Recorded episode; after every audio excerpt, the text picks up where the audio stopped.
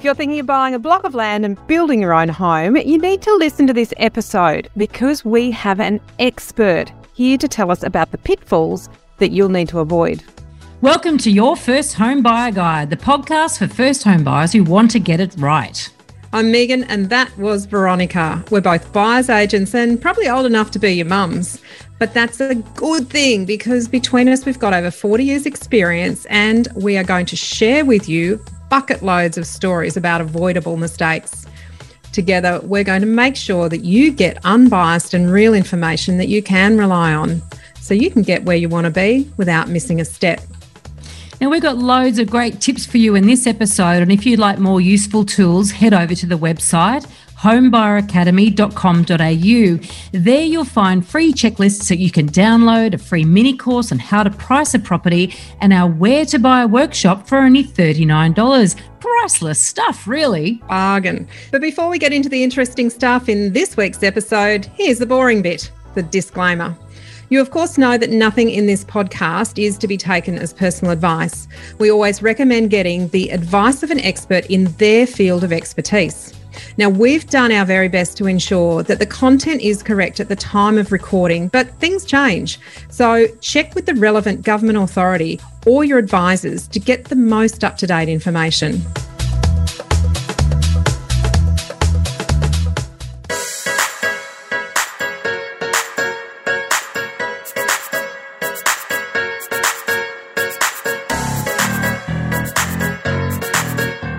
Today, we're talking about building a home from scratch. And even though regular listeners will know that we're not fans of house and land packages, we also know that many of you will be attracted to brand new. So we want to make sure that you're well informed before you go down that path. But before we do that, Megan, in the video behind her, has this picture of a house, which is, and it's mine again. Well, it's going to be brand new when it's finished, but it's a renovation rather than new build. Yep. What's yeah. happening? Oh, look, it's going really well actually. Uh, on on track and on budget so far, so that's good. That's been a lot of uh, time and effort as we talk about. You know, you have to be involved. You have to keep cracking the whip and make things stay on track. Uh, so we're just about at lockup. This was about uh, this was Monday, and today's Wednesday. So we're two days down the track now. There's windows and doors up the top, and they're cladding up top. So progressing quite well. This is the back of the house. So exciting. Love it come to shape. It's so can't, wonderful. can't wait to take you all for a tour. Woo-hoo! All right. Well, we're joined today by a new home specialist, Kerri-Ann Hooper. And Kerri-Ann works with her clients from the start of the building process until handover. So that's advising on everything from interior design choices, budgets, improvements to plans to suit family needs, etc., etc., to dealing with builders. So thank you for joining us, Kerri-Ann. Um, and we're going to ask you a bunch of questions and we want you to, really show us all the scary things and all the misinformation so that our listeners can avoid those common traps. But tell us first, how did you get into this line of work? Yeah, I've always loved building. So um, my parents had real estate agents when I was young. So my first job was, I think, about 15, 16 as a uh, real estate secretary. Um, so yeah, so always been around building, whether it's been with slate and tile place. Remember slate? Um, yeah. so my parents own that. Um, yeah, real estate agents. Um, and they actually own a building company too. Uh, and then, um, yeah, so even when my kids were little, I was involved somehow with building and then got to 40 and thought, I've got to do something for myself. Uh, I hate people telling me what to do in a normal nine to. And I wanted to make something of myself. So I started the business. My sister, we sort of split the business in two after a few um, years. She sort of took the property management side and I, I'm stuck with the building. And yeah, so that's been 12 years this year. So you're not a builder. Let, us just clarify no. that. You're not a builder. No. But you work with people who want to build. That's right. To kind of be what somewhere in the middle. Talk us talk us through that. So I say that I'm a building broker slash new home specialist. So I liaise between my client and my builders. So I deal with about five, six builders um, they're offering, you know, either turnkey, custom builds, duplex builds, so a range of things that they offer. So it depends on what my client's needs are, requirements, budget as to which particular builder I believe would be suitable for them. So have your clients bought the block of land already? Or are you helping them work out what block of land to buy and then what house to put on it? A bit of both. So some people come to me and already got the land and saying, we want to build an investment, want to build their forever home on it. Or I have uh, turnkey house and land packages that are ideal for investors or first time buyers. And so they're set on particular blocks in particular states. Don't I don't actually own the land. It's just liaising with the actual salespeople who are selling the land and with my builders. Yeah, so it's a bit of both. I, am really curious because we, we this is something that we do talk about. Who pays for your expertise? yeah, so I have an admin fee of four ninety five that I charge my clients. That's just a, with all the running around with the build contract and so forth, and then I'm paid by the builder. So I don't get anything off the land. It's paid by the builder at slab and frame. So that's why with weather and delays, it can be a little while before I'm paid. So it's a little bit of both. So the the client is paying you what, what an, admin it, an admin fee. fee and yep, then and then the builder who um, is awarded the work, part of their their contract fee is um, is shared with you. Yes, that's right. Yeah, so okay. it's a commission. It's commission at slab and and at frame. So there's a lot of commissions, and I was going to ask you uh, some other questions first, but I think we should probably go down this path at the beginning of this chat. All right. There is a lot of commissions in the whole house and land package uh, thing, right? Which is one of the reasons we are not fans. There's lots of reasons we're not fans, um, but one of the reasons is there's a lot of hidden um, kickbacks and fees that go under the ground, if you like, or under the surface that the buyer doesn't necessarily know about. Um, and therefore can be overpaying by quite a lot of money because they're unaware of all these kickbacks. And, you know, it, it, there's a whole network of advisors. I know accountants recommend, mortgage brokers recommend house and land packages. Um, financial advisors, even uh, I've heard of, of recommending house and land packages. And often, you know, they're, they're um, remunerated for doing so and often very large amounts of money as well. Um, and so, can you just, I guess, put a spotlight on that for us? Explain to us how it works.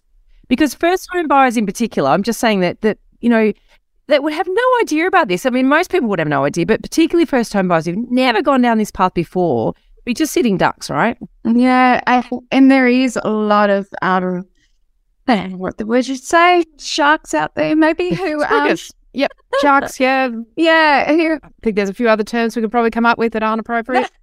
They do collect these large um, commissions, and I'm honest, I, I do not collect that much. I always reduce my commission down. I actually have my builder saying you need to be charging more, but no, I want a house and land package to to actually go across the line. Because um, if you have these huge forty thousand dollars commissions on them, you're not going to evaluation is going to fall short. So yeah, there is definitely in that around the market, but I'm I'm just talking about myself. I'm honest. I will tell you exactly how much I'm paid by the builder, and I am all for the client. Not, and I want to get that a pass by the bank. I want to get a you know their house and loan package approved by the bank. And there's no use having you know these huge commissions on it where I know the valuations are going to fall short. It's a great point because what then happens to somebody who has unwittingly gone and gone and entered into a contract for a house and land package, not realizing that there's all these referral fees that are built into the price that they're paying. Um, and then the valuation comes short. I mean, you must have heard stories of what's yeah. happened. I mean, it is quite common though for valuations to fall short, especially in new estates where there's nothing that they can compare it to. And uh, do I need to go into the valuer's his point of view? Um, but um, yeah, so, so it's either that I suppose with the with the client, they need to be they need to ask their broker or whoever they're going through. You know, are there any commissions? What? How much are these? Um, and to just see um, if it does fall fall short of valuations, then the money has to come from somewhere. I yeah. mean, I know that you know, ten years ago there's a popular estate that's Cameron Park around uh, Newcastle that always came in at twenty thousand dollars um, you know, less with evaluation. So I had clients who had to put $20,000 on their credit card. So That is so hard to find. It is. You've it is. Your hands in your pockets for every single penny that you've got. Sorry for the old terminology there, everybody. Uh, and, and and and there's nothing usually left. So credit cards is what some people are doing to get that across Yeah. the line. And as we'll talk about, yeah, I know. And as Oh. we'll talk about, you know, later on, that um, people putting their extras in building on credit cards as well. So, yeah. Well, let's get into that. Okay, so let's just sort of put a line under that bit, this bit of the chat where if you are being recommended by your broker or by somebody else who's saying you should go and buy this house and land package, blah, blah, blah, the very first question you need to ask is Are you getting paid by the developer, the agent, the builder, anybody? Are you getting paid by anybody else in relation to this? And so I think that that's a very important question. Is that transparency in the process, isn't it? Yeah, that's right. And if it's an investment as well, you need to do your research. You know, just don't be pushed into some particular area um, because you're being told to. Do some background research. Well, and this is a podcast for first home buyers, but of course, we do have some rent investors um, listening who are thinking that they want their first property to be an investment as opposed to living in it. And there's a lot of misinformation out there um, in this space pitching brand new properties to investors. And they use statistics in a way that is very, very misleading. And a couple of things. First of all, um, depreciation. Right. Depreciation is something the government gives you some money back, um, you know, for losing money, basically, um, when you own an investment property and or any investment. When you invest in anything, if you lose money, the government will give you some money back against your tax. And so what it means though is that the maximum amount of money that you get back is your highest tax rate. And the average Australian is paying, I think, 35 cents on the dollar. And so that means you lose a dollar, you get 35 cents back here automatically, 65 cents out of pocket. So, so I know there's an idea about that, oh, but because it's brand new, you get all this depreciation and that's not really money out of your pocket, but it is money out of your pocket, particularly if you're spend if you're paying a huge commission for the property. You've already overpaid because it's brand new. So this is scary stuff, right? And also Not not to mention that you actually have to pay it back at the end when you sell too. one hundred percent. Yes, you do. Exactly right. You have to pay it back. Most people don't know that. I know it's so true. Yes. So the bank gives I mean, sorry, the government gives you one hand and takes back with the other. it certainly does. So that's on the investment side, but also the other thing there's a lot of misinformation is this idea of a growth corridor. that Sounds like that one in Newcastle might have been perhaps advertised or marketed in that way. Was it, Kerri-Ann? Can you remember something around that? Was it, you know, this high growth area? Well, it definitely is now. I just, it's funny. Like 10 years ago, people didn't want to go out that way at all. They thought, oh my gosh, 20 minutes from Newcastle from Tannow, and that's too far away. But now people are quite happy to travel 45 minutes away. So, yeah, I think it's just perceptions. People, perceptions change. But yeah, you need to, The Yeah. point being, Veronica. yeah, let's just distinguish between what's growth. Growth in terms of lots of new buildings being built, that's one type of growth. Growth in terms of the values of those properties going up is a very different type of growth. But the same word is used to in allude and suggest that they're going to see price growth, but that doesn't always happen and certainly take can take a long time to happen. that's why you need someone like me who's honest and on the ground and has been around for a long time. Excellent. So, So, actually, on mm, yeah, go. on that point, Falling over ourselves here. we get very excited. can you take us through some of the common additional costs that can catch people out during the process?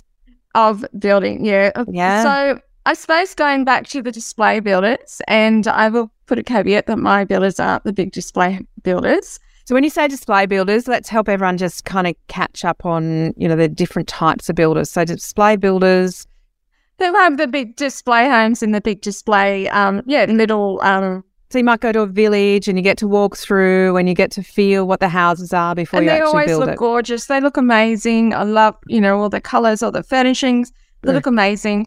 And this is what worries me. People go there and they get a price and they get their fifty to sixty thousand discount, or they get the luxury inclusions, and they think, right, that's that's the price. This is the price I'm going to the bank with. But that's not right. It's not up like ninety percent of the right time. it- That is not the correct price. Oh god, that must be so hard to deal with when you when you start to realize what's not in there. Yeah, so the big builders can't afford to to to throw away fifty, sixty thousand dollars each build. So you are going to be charged extra during the build. The whole idea of a $60,000 discount, I mean, what's the average? So to give us some context here, what would the average sort of what would be a normal expectation to pay for the property to be built? Would it be 300,000, 400,000? Oh, well, then it depends on what you're expecting actually in the build. Because I like what is great for first time buyers with me is turnkey. So everything's included inside and out. So that's right. you're looking around 400,000. So turnkey, turnkey is very different to just just a normal build price. Different yeah. to lock up. They're very different yeah, to lock yeah. up, isn't it? So tell tell us a bit more about turnkey. Turnkey, virtually, turn the key in the front door, walk in, and everything's done. So that's everything inside. So your blinds, your carpets, your tiles, dishwasher, obviously your oven, uh, all your lights, fans, aerial, power points, all done inside. Outside, you have your driveway, you have your fencing, your landscaping, your clothesline, and your um, letterbox. So it's all done. Turn the key and going.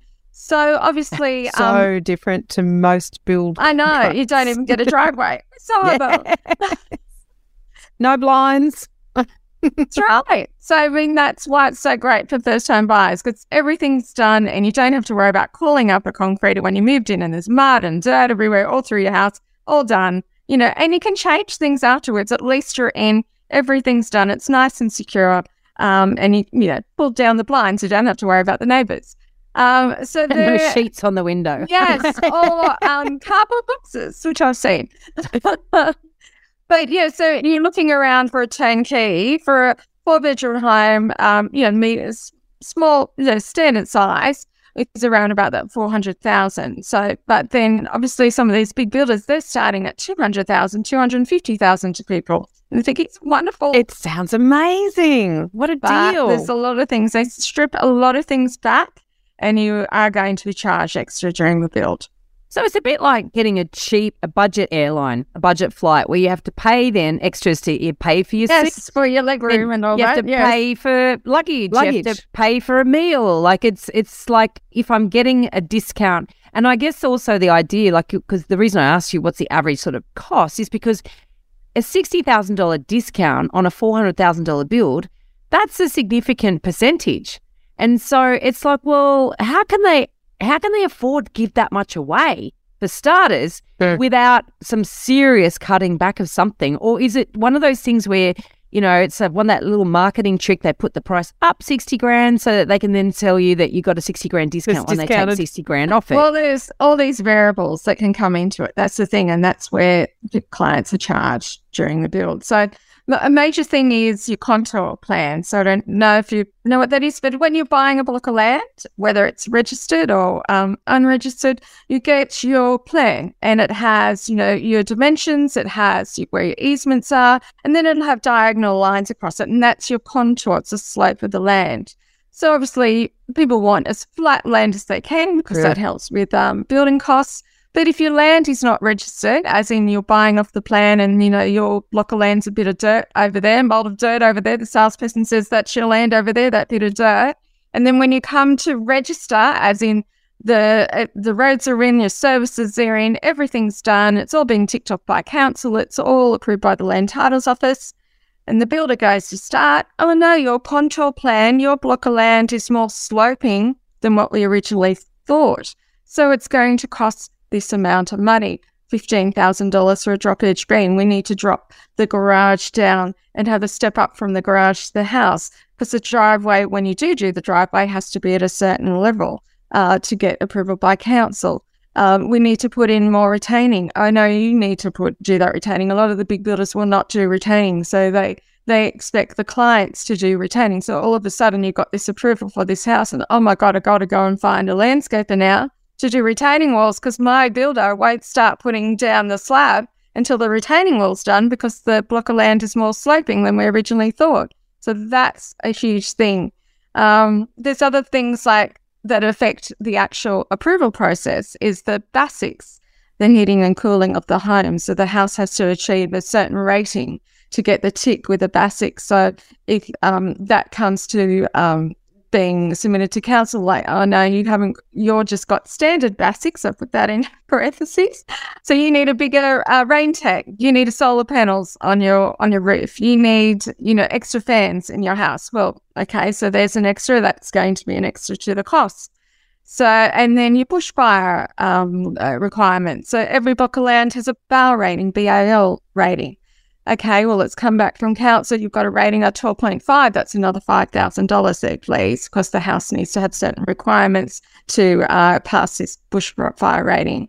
So there's even things before we've even started there's some of the things that you could be charged extra for. So it could be up for 20,000 already and you haven't even started. And these aren't uncommon things either, are they? These are no. quite, I would imagine these things come up quite often. They pop up a lot. Yeah. Yes. Like, and you talk about services, and that's, that's the terminology people might not realize. It's like when you got these new subdivisions, if the power and the water hasn't actually been taken to your block. Yes. Um, you know, you then might have to, depending on you know the the setup, you might have to pay additional to get the services extended to wherever your block is. So that's yeah, another that could 10. run into sewerage and stormwater as well. Yeah, you don't want to go anywhere near sewerage. Yeah, that's right. You don't want to build over se- sewerage. That's a big cost there. But if you've got a battle-axe block, so a block behind another block, and you've got a driveway, and if your services are down the bottom of that driveway, to get those services up, you're up for ten thousand dollars. So at least, so yeah, that's that's a big thing. And sometimes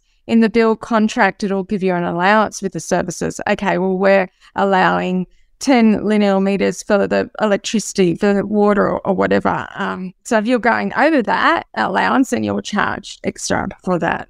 And it's almost impossible for the first time. These contracts are huge, aren't they? These build contracts are huge. We've talked about off plan purchasing contracts, but then when you go into that, the actual builder's contract, there is a lot in there. And there is a lot that if you don't know what you don't know, you don't know what's missing.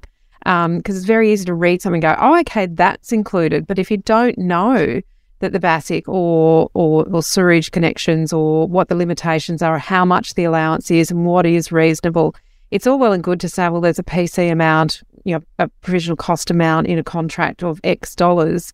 Oh, okay, well, that seems reasonable. Reasonable against what me- benchmark? Yeah. And and that's the thing. I, I think that you know, I'm certainly really picking up for our listeners is with these types of arrangements.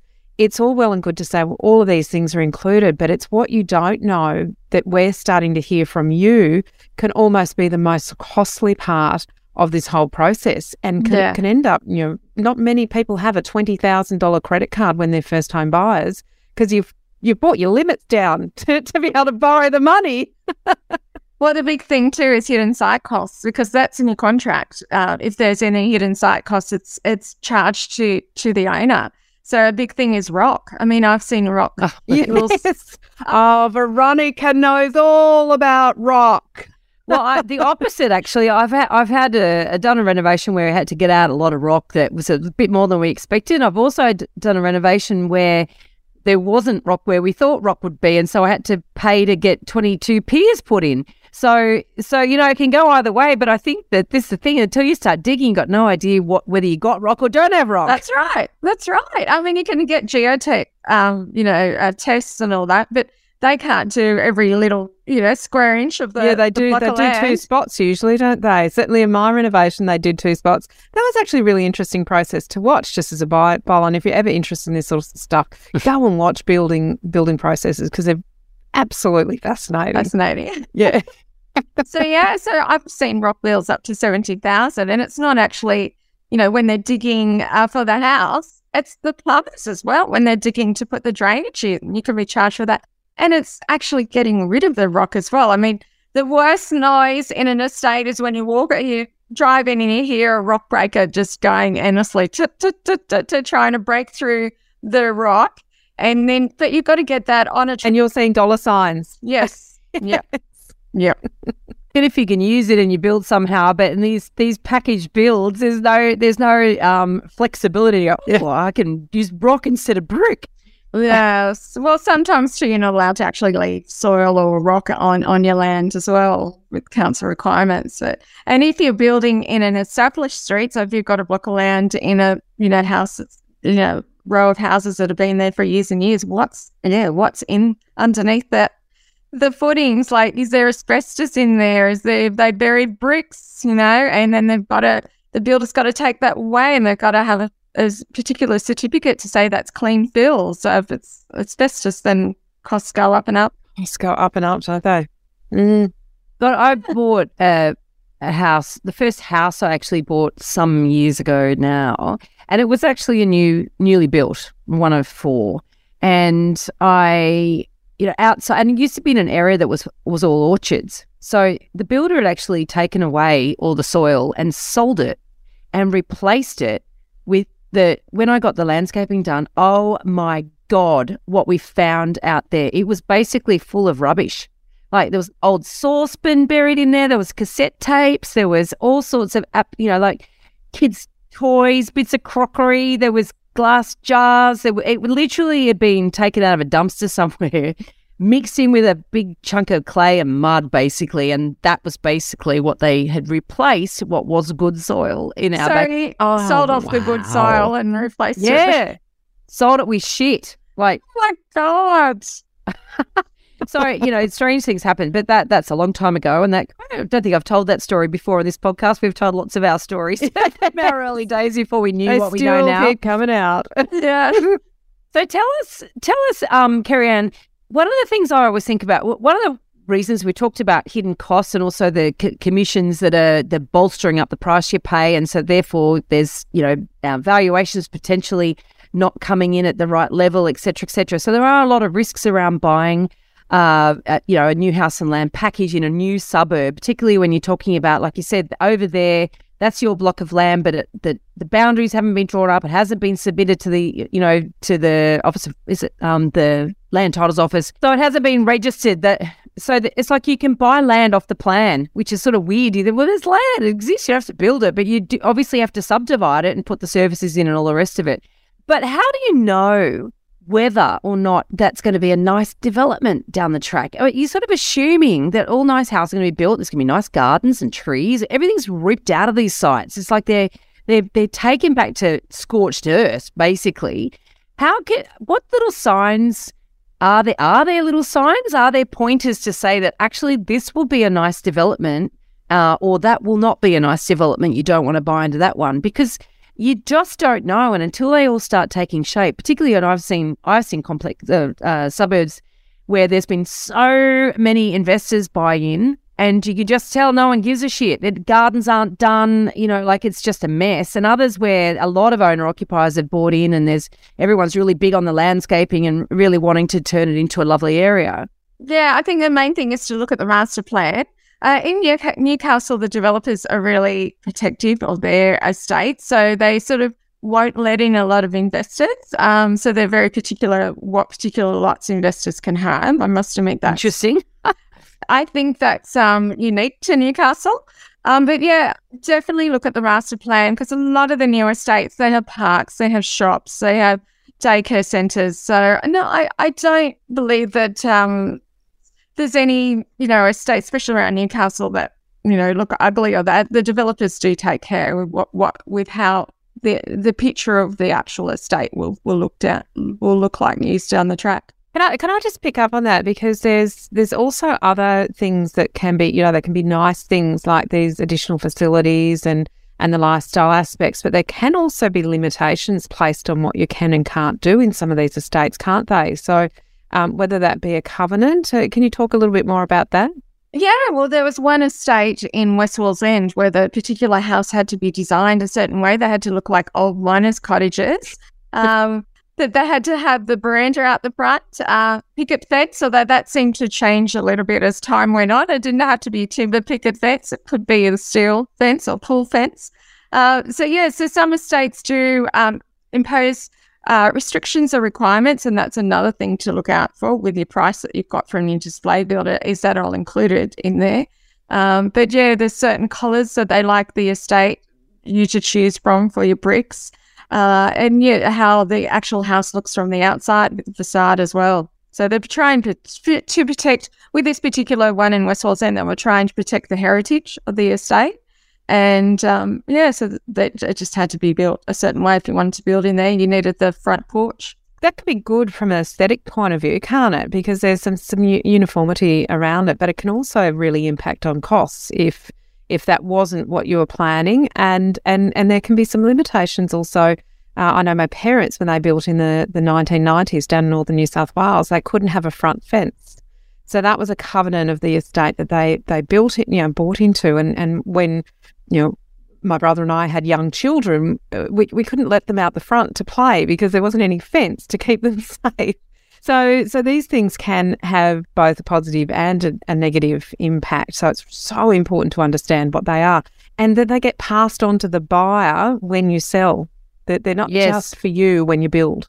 Do you know? We buy some properties in the lower north shore of Sydney, and it's interesting because these these were all subdivisions back in like the 1920s and the 1930s, and they've still got these covenants that insist that you have to have a tile roof and it has to be brick, and you know there's certain things that obviously back then they they wanted to preserve, you know the the you know the um I guess the socio-economic uh, what's it the makeup of the people, the status of of the the suburbs, so.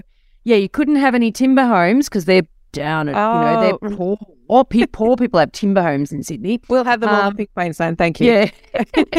so, but also in some um, new estates as well, they might have community facilities and you might have ongoing costs. And that's something to be aware of as well. You might have to contribute to, but you know, a country club. I mean, I mean, maybe that's a highfalutin sort of sound, but I know that there are some uh, estates where it's not a huge cost, but it is something that you need to factor in that you might a couple of grand a year, for argument's sake, con- contributing to these, you know, some parklands or community grounds or whatever. Yeah.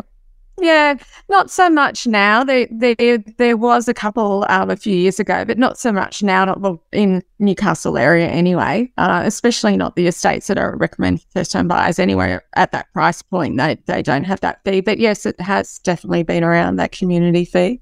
Now, Kerri obviously you are based in Newcastle, and so you're very familiar with with all that. But have you helped people in other states or in other areas? Are you are there big differences? Do you think? Um, well, it, with uh, Queensland, I have house and land packages, but not for first time buyers, for investors. Uh, I love uh, Queensland with their estates, how they get all the shops done. They have the schools there, the daycare, and then they uh, sell the land. Where it seems to be a little bit different down this way, they sell the land and they're waiting for like ten years for the tavern to be built or something. So, yes, so that's basically the differences I've seen between the two uh, estates. Yes. The important point, actually, because I know there are a lot of satellite suburbs, and, and I've heard this anecdotally in, in Melbourne as well, that there's on the outskirts of Sydney and the outskirts of, of Newcastle, you're talking now, you're 20, 20 minutes out from town centre, you know, that's that's the outskirt in in, uh, in a regional centre. And and in Melbourne, it's, it's apparently 100 kilometres from one side of the, the city to the other. You know, it, and it just keeps going. Going, yeah. And that is, you know, been a common problem that this know, infrastructure at you know they build a suburb and then the infrastructure catches up later after all the people have had to move out there with three cars per family because they haven't had access to public transport or just schools or you know these things haven't necessarily materialized straight away. And that has created a problem um, in terms of capital growth as well because until those things are established it's like no one's getting the benefit of buying brand new, you know. So why would I go out where I don't, you know, where it's hard to live there? You know, travel everywhere by car. Yeah, yeah. So that's interesting. Have you? Exp- I mean, I guess we don't do house and land packages, so therefore we're not that experienced. But did you? Were you aware of that in Queensland, Megan? Yeah. Look, it, it, it tends to be that way, and particularly the master plan communities around Springfield, Springfield Lakes, North Lakes. Um, they really did put the infrastructure in quite well, and, and but they were very, very, very. We're, we're not talking about hundred or two hundred blocks of land. We're talking about thousands, thousands of blocks of land. Yeah. Um, so it was really about creating these centres um, that had employment opportunities and, and, and attracting businesses to those centres that were outside of the, the city area to to get people to move and work in different locations. So there was actually, you know, there, have been um, highly uh, strategically planned to move people away from the city, and to a large degree, that has worked. Um, and, and, there are those employment opportunities. No, they are thriving communities. So, so that certainly has been something that has been done quite well in Queensland in a number of developments. Um, I'm not talking about those being successful from a capital growth perspective or from uh, anything other than, I guess, the strategic input that was done to think about these things and put the facilities in place before the people came or as the people were coming, so that people could actually see what life looked like. And the infrastructure that was put in place around um, transport as well was has been quite good in these big developments. Um, probably not as familiar with any of the smaller developments, say under two, two or 100 lots. I think that's a good distinction too, because certainly in Sydney, there's been some large master plan communities on the outskirts that have been built and probably the same degree of planning and probably the same degree of success in terms of just the livability of them. Um, but certainly, you know, I think you've got to have a, a, scale, don't you? I mean, we're talking thousands of, of houses. Of course, there's the scale to fund all that infrastructure. It's these smaller suburbs necessarily that are being built that aren't necessarily being master planned by the Stocklands and the Lendleases of the world and the Mirvacs, you know, those huge developers and um, I don't know, Frasers in that space too. Um, those big, big developers. And so what we're not necessarily talking about those, are we? I mean, those smaller developers uh, or those smaller subdivisions. Smaller subdivisions more more than the developers themselves, because they, they certainly have some large land holdings that are being developed over time. But yeah, I, I think that's the thing, isn't it? It's it's if it's big enough, then you have the the capability to attract the businesses to be able to build the infrastructure, you know, the private schools, the the shops, the um the, the centres that will bring businesses to that location. Because without those businesses, of course, those sorts of things aren't going to flourish. You you, you have to sort of do both of those in in um, tandem with each other. Bring the people who are going to spend the money, but bring the businesses that are going to provide the services. Yeah, definitely. Yeah. Do you find um, a lot of people would come to you, and then their friends come to you as well because they're like, "Oh, we all want to live together." It's mainly that they're talking to their friends at a barbecue and they're saying, you know, I want to build, and they'll say, "Oh, we'll talk to Kerri-Ann." No, I think mainly my, especially the first time buyers, it's driven by budget. Um, uh, and like I said, the um, where being, you know, 20, 40 minutes out of Newcastle now is not a problem where it was 10 years ago. So everyone's, you know, what they perceive to be a long travel period is not that much in me, especially because we've got a um, more roads like the expressway put in. So uh, to go up to the Hunter is not a problem anymore than how it was and going around all the other suburbs. But no, it's mainly that they they talk to their friends, but not to actually live together. It's more like in the same area. It's more um, driven by their budget. Got it. Now tell us, we ask all of our guests this question, Kerri-Ann. Um, what is the one thing that you know now that you wish you knew when you were a first home buyer? Um, the hearing costs. That would be the big thing. Did you get caught out yourself? Yeah, tell us about it. There's something under that story. Yeah, before we were for my business, we built well, we built five times. We've never um, brought an existing home. We've always built. love building. Love the smell of fresh paint. I just love it. Love, love, love. Um. So yeah, we were actually on a quite a sloping block of land, so we got caught out with the services where the services were. Um. That was a little bit extra. Um. What else? Do we, oh, rock rock. Yes, of course, we got caught out with rock on one of them. Um, our first our first house land package was a hundred thousand. You know, that's twenty eight. Oh, those are the 29 days. years wow. ago. So, yes. Um, so um, and it was apricot, apricot walls and green uh, carpet. So it's all the days. This was like the eighties. you know, oh, that's so yes, so peach and grey. Everything was peach and grey. It was salt. Uh, early nineties, yeah. um, glass no, bricks. The, yes. The big thing I think is people don't realize what extra costs will come about digging out from, you know, digging your block of land. You know, uh, your rock, your soil removal, your piering. If they come up against something, God forbid, if they, you know, it's near sewer, you need to build over sewer. So all those things. Actually, we did get caught out with sewer one. Yes. Um, because sewer, if you're building over sewer, you need to get more engineering in, you need to encase it, it needs to be strengthened. So, um, and different council authorities have different approaches to that, don't they, in terms of what sort of engineering solutions that you can you, you need to have, and also how how close you can build to the sewer before you have to have those engineered solutions. Yes, so I know I have a sewer running through my block, and the design just sits nicely around that. Um, so I haven't had to build over it, but yeah. I've, I've, gone to within an inch of where I'm allowed to. Where to, your, yeah. your, your easement is for it. Yes. Yeah. So yeah. yeah, so hidden cost would be the main thing. Um, when the, when you start digging, I never realized when I first um, built all those years ago that uh, that could be extra money that the builder will be that will be asking for. What a collection of experiences you are. And and really that's what an expert is, is someone who has a collection of experiences and and can share and, and intervene between the person who doesn't know what they don't know and the mistakes that you've come across that other people have made in the past. And we, we call your first home buyer guide um, becoming an educated buyer. And, and certainly for anyone who's going down the path of looking at a house and land or, or they've got a piece of land or they're knocking down a house and they're going to put a house on it, it, it certainly is about understanding what you don't know as well as understanding what's on the contract that you might be aware of so that you don't run into all of those extraordinary expenses and yeah, start right. beg, borrowing, and stealing, stealing mm. from from anybody that you possibly yes. can just to get that thing finished. That's miserable. Right.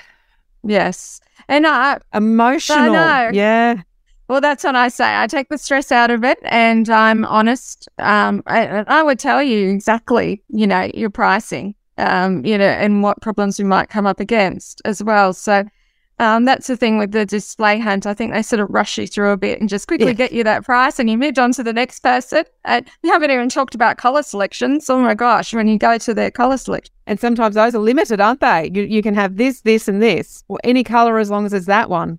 Yeah. Oh, you do, you know, a lot of them don't include downlights. You just get the batten. So, oh, you know, really? extra. Oh, yeah. That's a lesson. Wow.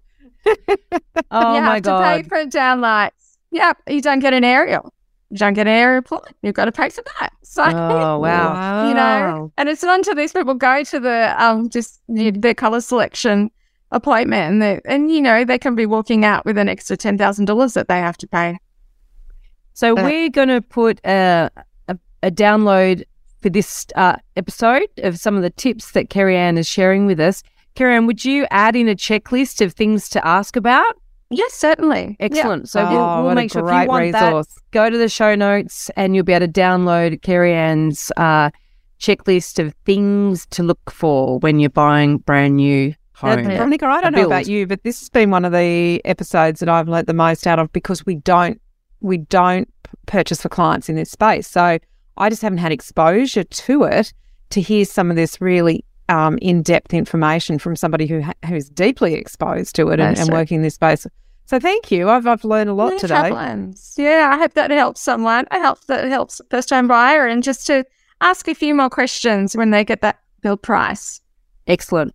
Thank you so much, Kerri-Ann. Um, that was uh, very illuminating. I also have learned heaps. So um, and my mind is whirring with possibilities here. So we appreciate your time. Thanks no for coming problems. on. Thank you. In this episode, we've covered a very small part of our 10 step online course for first home buyers. If you would like to learn more about the process and how to buy without making a mistake, then head over to our website www.homebuyeracademy.com.au. Don't forget to subscribe to the podcast so you won't miss an episode. And if you like what you've heard today, please give us an iTunes review. Five stars would be wonderful. It will help others find us as well. Thank you for joining us. We hope you found this really useful. And if you have, please share the love with others who you know are in the same boat. We'll be back next week with some more priceless stuff.